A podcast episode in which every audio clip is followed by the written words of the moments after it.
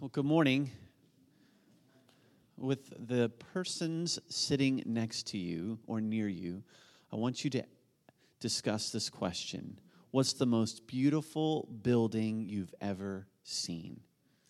The most beautiful building you've ever seen. Share that with the people around you.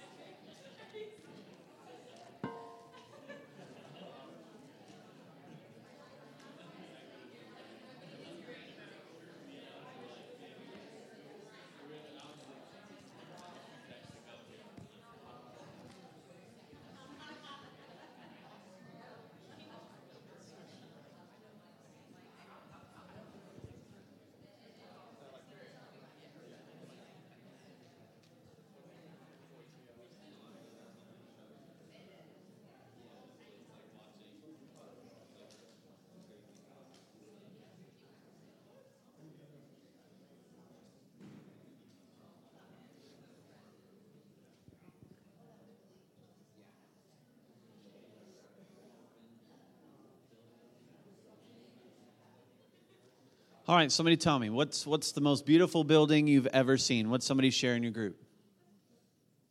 Yes.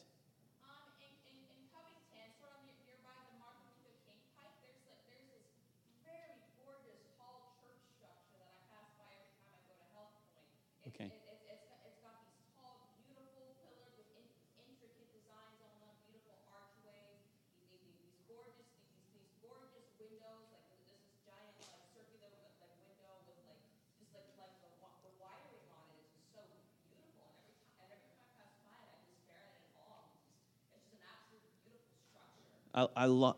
Thank you for sharing that. Uh, what's your first name? Remind me. I'm, I'm Serena. Thank you for sharing that, Serena. And uh, I, I appreciate the detail that you just shared. It's obvious that it stuck out to you, right? Because you're able to describe it in such such detail. Somebody else. What's the most beautiful building you've ever seen? Anybody else? Mm-hmm.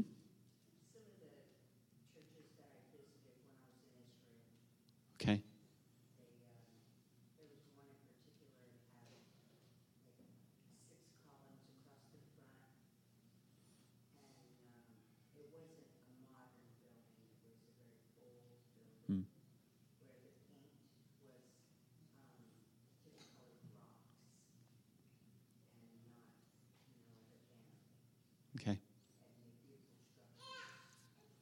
Yeah, it's good.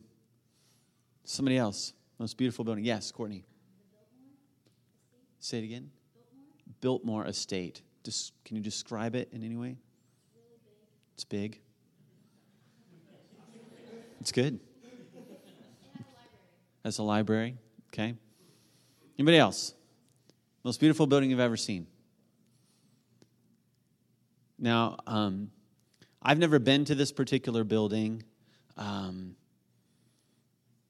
but uh, we're going to put a building on the, on the screen. This is, this is the Taj Mahal, right, in India, which you Google websites, most beautiful buildings in the world, this is on the list for sure. And most people who have been there, been to this building, um, would, would say, yeah, that's, that's definitely the most beautiful building I've ever seen. Um, there is another building, and I don't have a picture of it, that does not rival this building in any shape or form.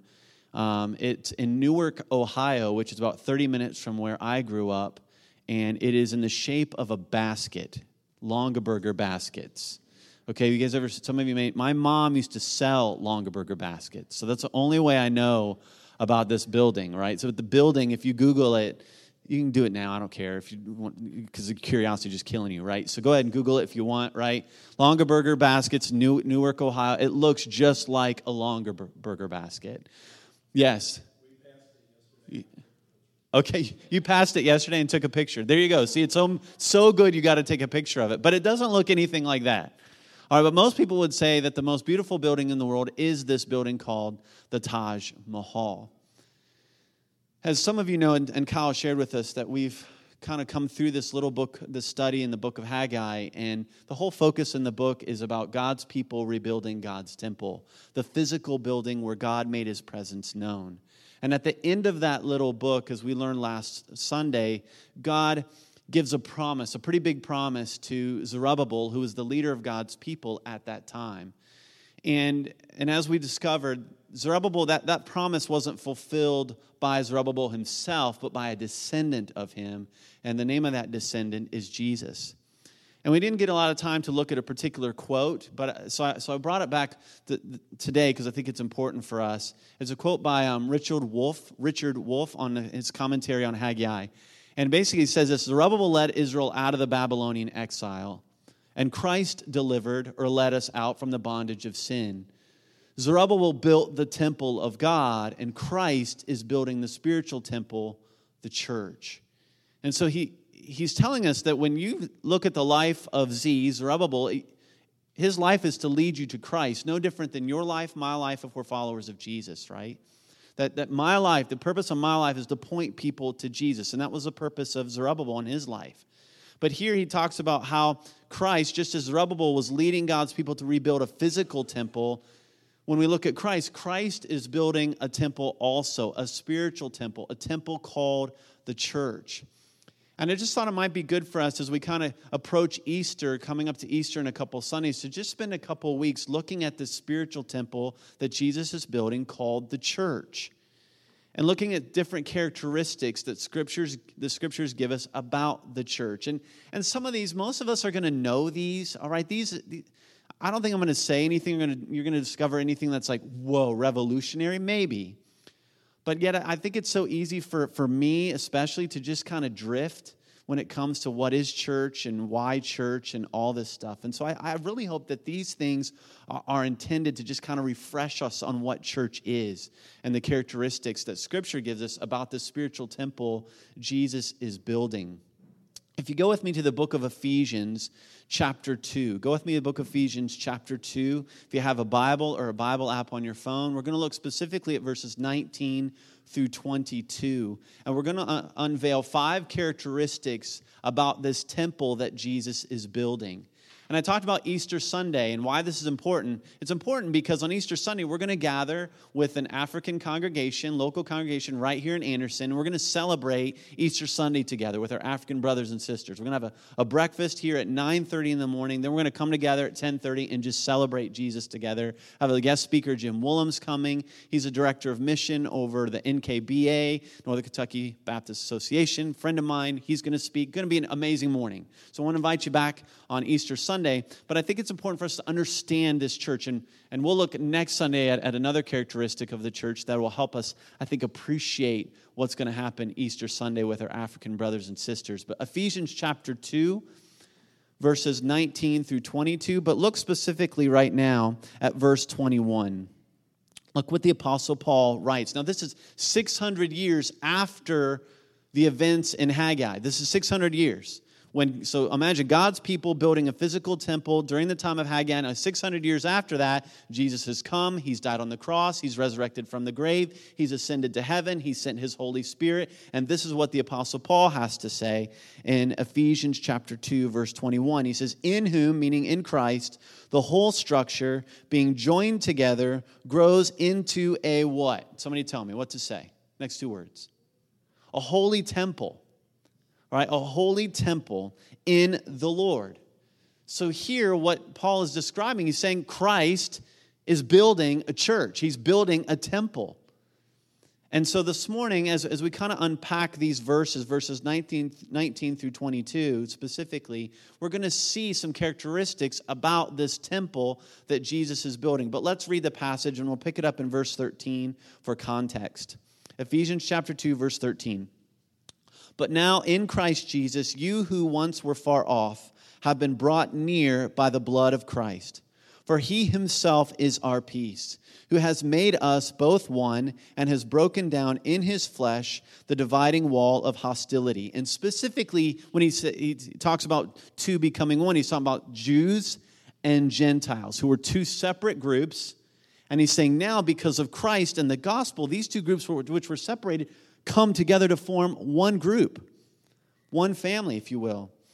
And so he says, he, he, did this. He is our peace, who's made us both one, verse 14, and has broken down in his flesh that wall of hostility that kept these groups apart, How? By abolishing the law of commandments expressed in ordinances, that he, Jesus, might create in himself one new man in place of the two, so making peace, and might reconcile us both to God in one body. How? Through the cross, thereby, thereby killing the hostility.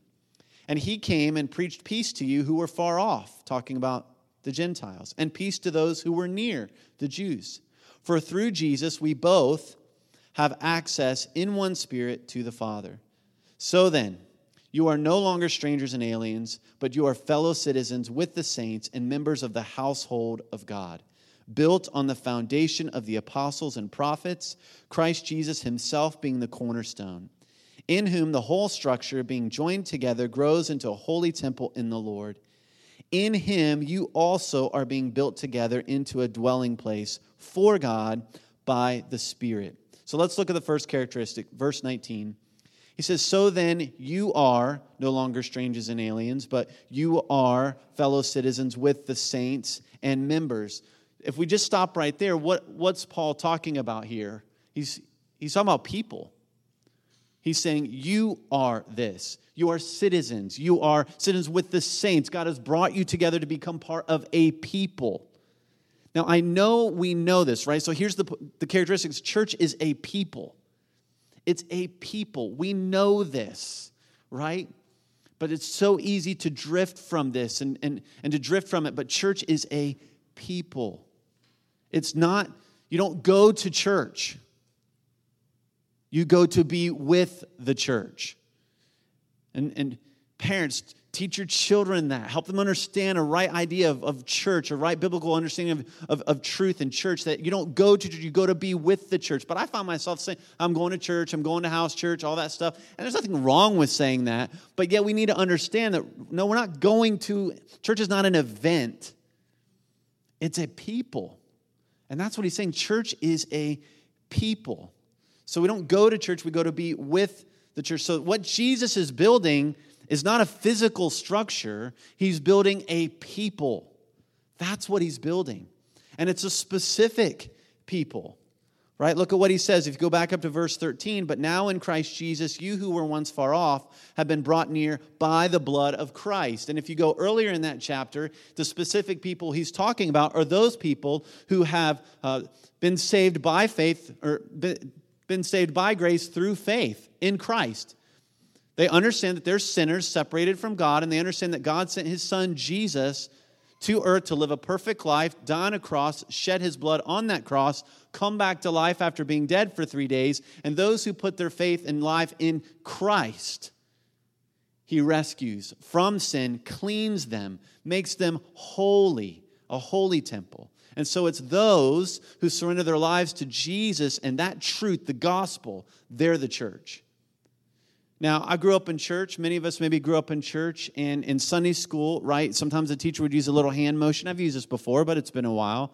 And they would say, Here's the church, here's the steeple, open the doors, see all the people, right? And that was just kind of a hand motion to, to kind of help us understand the church. That's not accurate.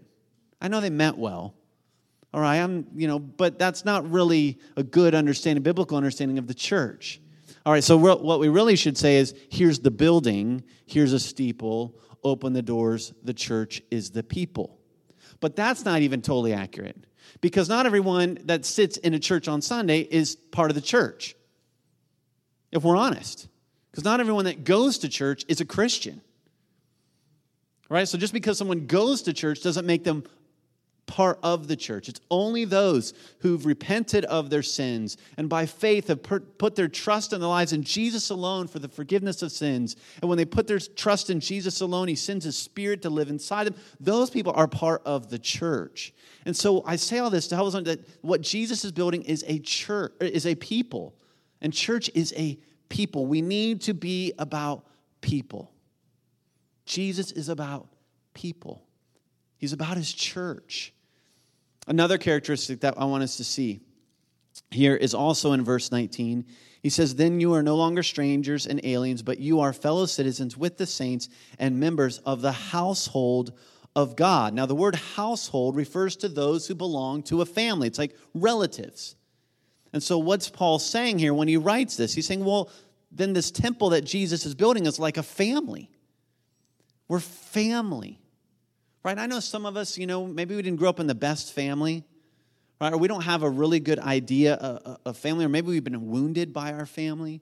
And so when we hear this, this is maybe difficult for some of us to really get a hold of, like being part of a family. Or maybe you felt isolated from your family for years. Whatever, the, whatever your vi- vision of family is, whether it's good, positive, bad, ugly, whatever. But Paul tells us here that we're part of a family. Whose family? Whose? God's. The household of God. So, so let's not quickly move past. So, the God of the universe right? The God who spoke into existence, who breathed life into Adam, who right now is giving you the very breath you need to live, right now. Like that God is alive and he's active in your life, doing something in you right now, right? All those little, to blink, to breathe, you know, to, to can't wait to go visit Longaberger Baskets in Newark, all, those, all that stuff, right? I mean, that's coming. He's alive and he's active and he's saying, I have a family. I have a family. And when you surrender your life to me, you become part of my family, God says. I want you in my family. You belong. You, you belong. And so if some of us feel like I don't feel like I've ever belonged to a family, Jesus says, Come in. Come in. I went to the cross. I, put, I spilled my blood on the cross and came back to life so you could be part of this family that God has. And so Paul's reminding us that church is a people church is a family. And, and chapter one, we won't look at it, but verses four and five, he talks about how God adopts us into his family. So we're adopted into God's family. And so I don't know what you think of when you think of family, but I mean, I didn't always get along with my family growing up, especially my brother and my sister. My brother's about six years younger, my sister's two years older. We'd get into fights, we'd get into arguments, right? I'd even get in arguments with my parents. I mean, families aren't perfect. But you mess with one of my family, you mess with me.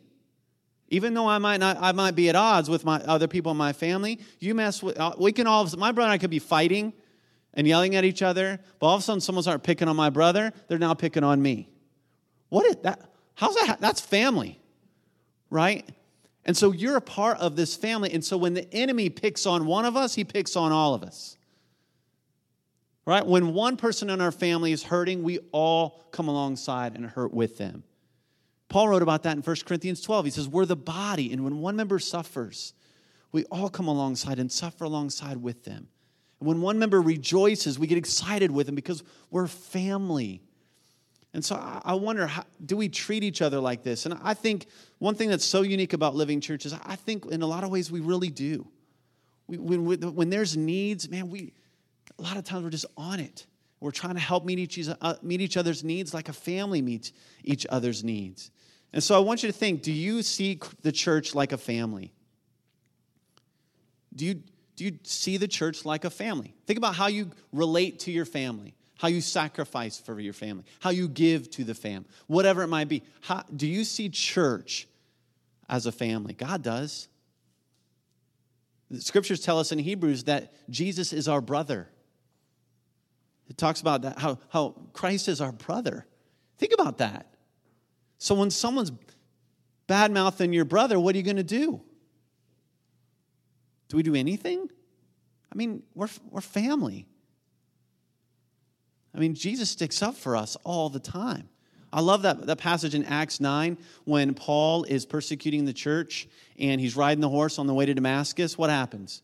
Jesus shows up, poof, Paul's off the horse, Listen to what Jesus says. You know what Jesus what the question is that, that Jesus asks asks Paul? He says, "Why are you persecuting me?" Well, if I'm Paul, I'm going, "I wasn't persecuting you. I was persecuting the church." I love that Jesus says, "No, no, no, you're persecuting me. You mess with the church, you mess with me. You you, you persecute the church, you persecute me." And I love that about Jesus. So when the enemy's after you, you're not alone. Jesus is there.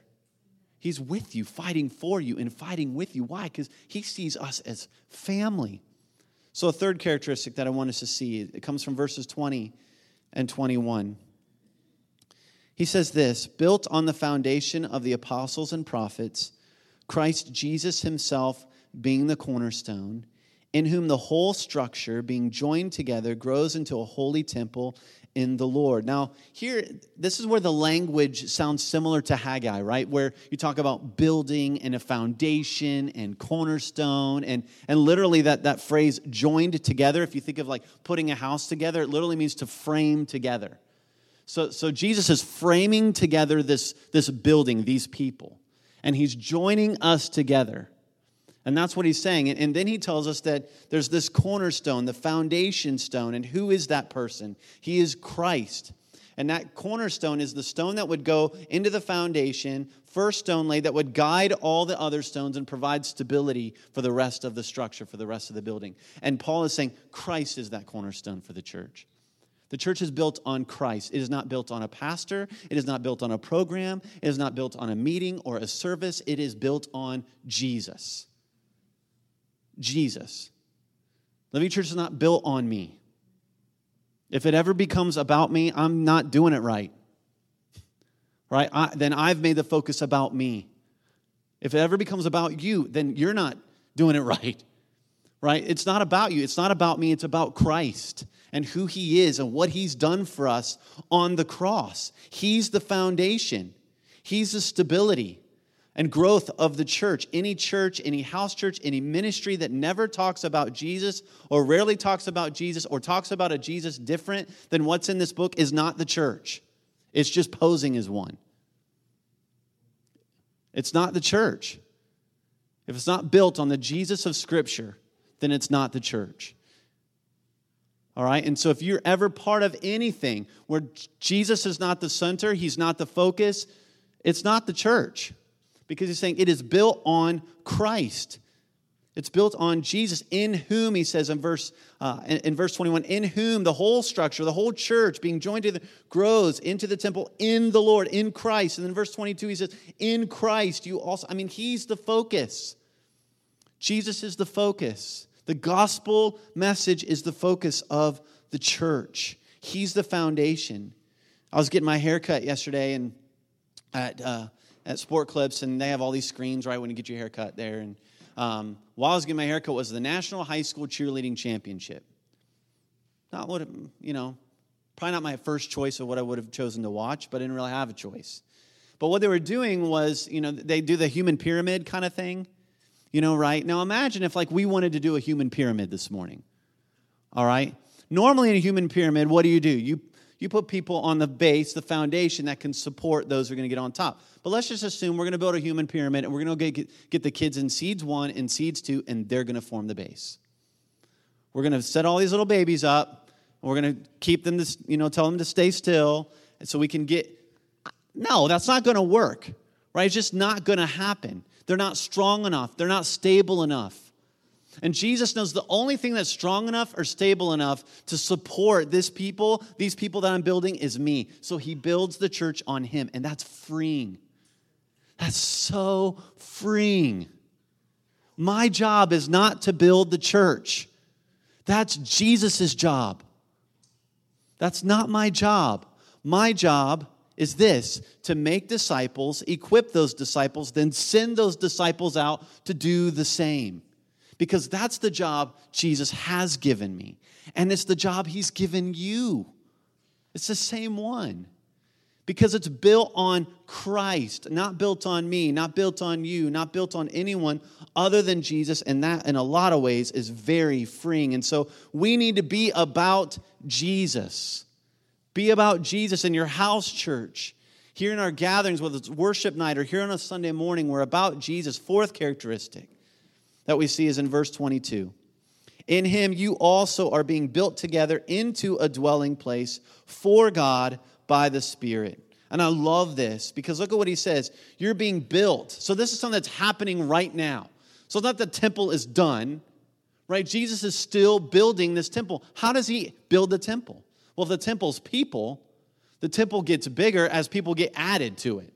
As people become followers of Jesus, that temple grows and gets larger, which speaks to our mission, our mission as the church, right? Is to share the gospel so that people can become part of this family of God, so that people can, can learn about this Jesus, so people can, can be part of this temple that Jesus is building.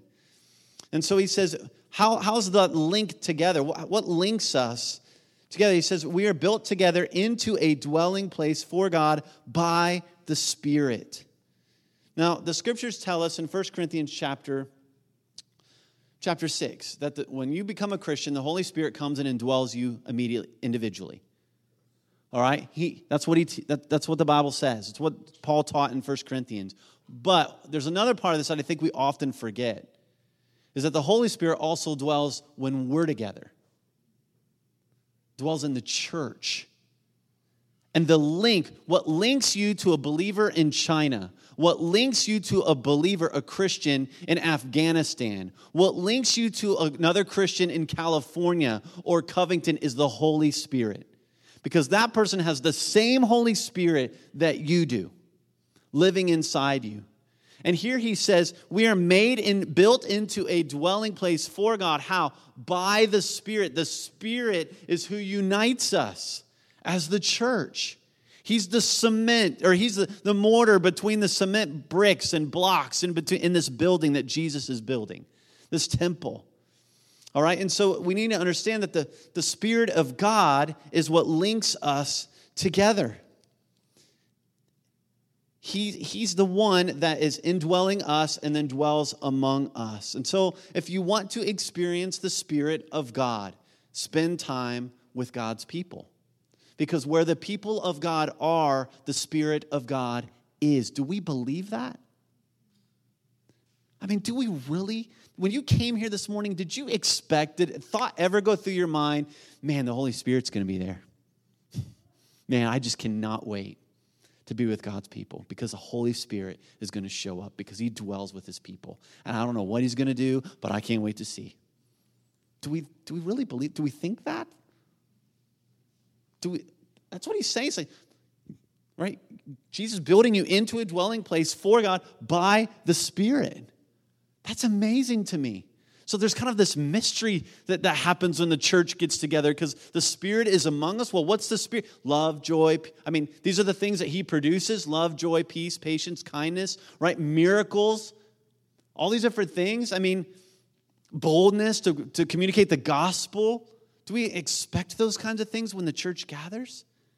Or do we just want to come, go, get out, move on? There should be this anticipation that where the people of God are, the Spirit of God is. And not just here on a Sunday, but I'm talking your house church. When you're with, you know, Jesus said, where two or three are gathered, there I am in the midst of them. Man, you're just hanging out with some Christians at a restaurant. There should be this expectation hey, the Spirit of God is here. Wonder what, wonder what He's going to do. Maybe we should pray for the, our server. Let's ask. How can we pray for you? And let's see maybe the Spirit of God show up in that way as we just st- take a step of boldness and, and ask if we could pray for them. I don't, but there should be this anticipation, this expectation that when God's people gather, the Spirit of God is with us because He says this. He says, even um, in whom the whole structure being joined together grows into a holy temple in the Lord.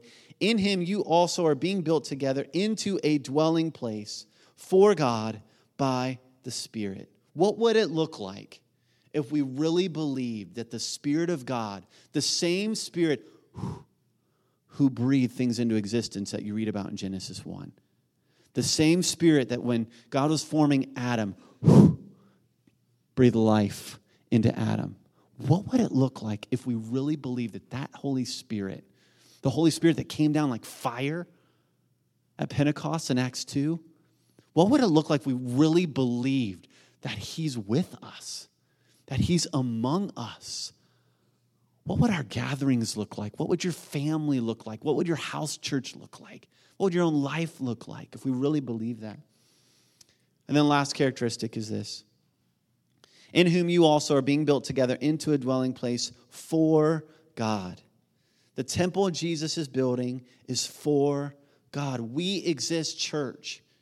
Living Church exists for God. Your house church exists for God. The church in China exists for God. The church in Afghanistan ex- exists for God. The churches where you live in your neighborhood, those people that uh, who know Christ, they exist for God. When we gather, it's for Him. It's not for me. It's not for you. It's His design, the church. It's, it's His idea. And even more so, He bought it, He purchased it. It's His. The church is His. Acts chapter 20, verse 28. One of my favorite verses in all of Scripture that shows the value of the church.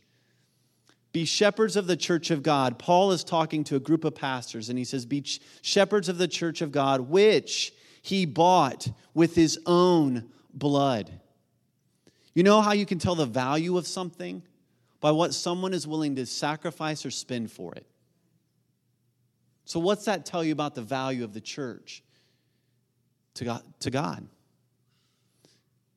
God's going, I want the church so badly that I'm willing to spill blood for it. And I'm willing to spill the blood of my firstborn and only son in order to get it. That's how valuable the church is. And I want to know how do we see the church that way?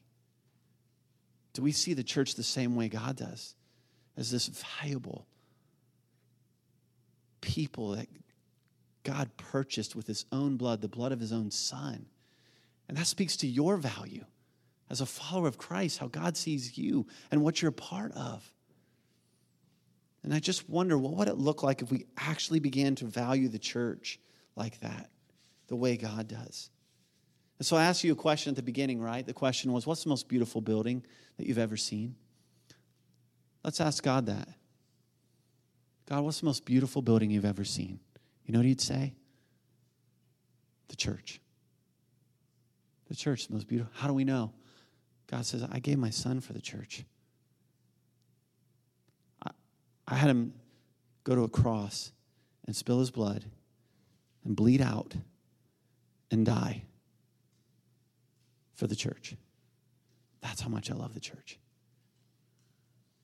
That's how much I love the church. I love what Adam Clarke, he's a British theologian, he has this to say about the church. He says, The church of God is very properly said to be a most noble and wonderful work, and truly worthy of God Himself. There is nothing, says one, so august, so majestic as this church. Why? Because it's God's temple. There's nothing so worthy of reverence. Why? Because God dwells in it. And he goes on, he says, There's nothing so ancient since the patriarchs and prophet, prophets labored in building it. There's nothing so solid since Jesus Christ is the foundation of it. And then I love this. He says, Nothing more beautiful or adorned with greater variety, since it consists of Jews and Gentiles of every age, country, sex, and condition, the mightiest kings, the most renowned lawgivers, the most profound philosophers, the most eminent scholars, besides all of those whom the world was not worthy, have formed a part of this building.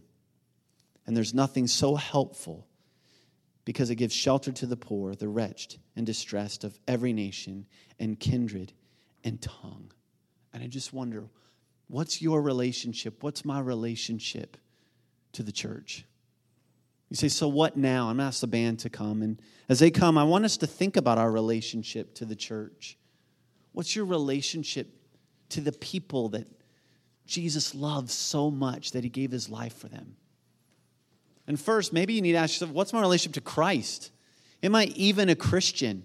Just because I, I sit here doesn't mean that I'm going to heaven, doesn't mean that I'm a follower of Jesus. And maybe you're here and you're saying, I don't know Jesus. I, have not surrendered my life over to him. That, that's how you become part of the church, become part of this family, is because of Christ and what he's done for you on the cross. But I, I want you to think for a moment. What's your relationship to Christ? And then what's your relationship to the church? Do you see the church as beautiful the way God sees the church? Do you see serving your family as beautiful? Do you see giving just like you would give to your physical family, your biological family? Do you, do you see serving the church that way? We need people to help in, in our house churches to serve with the kids. We need people here to serve with the kids. Do we, do we help? Do we serve? What's your relationship like to the church? Do you expect, do we expect God's Spirit to be present when we're hanging out with other followers of Jesus? And not just when we gather with our house church or here on Sunday or worship night. Do we expect His Spirit to show up in family worship night? When you're sitting around with your family and your kids? Do you, do you expect the Spirit of God to be there? He is.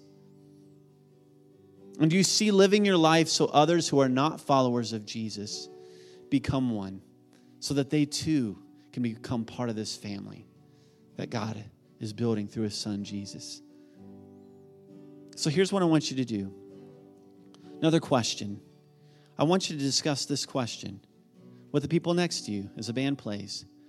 If we really believed these things about the church, and if we really valued the people, right, the church, how would our lives look any different than they do right now?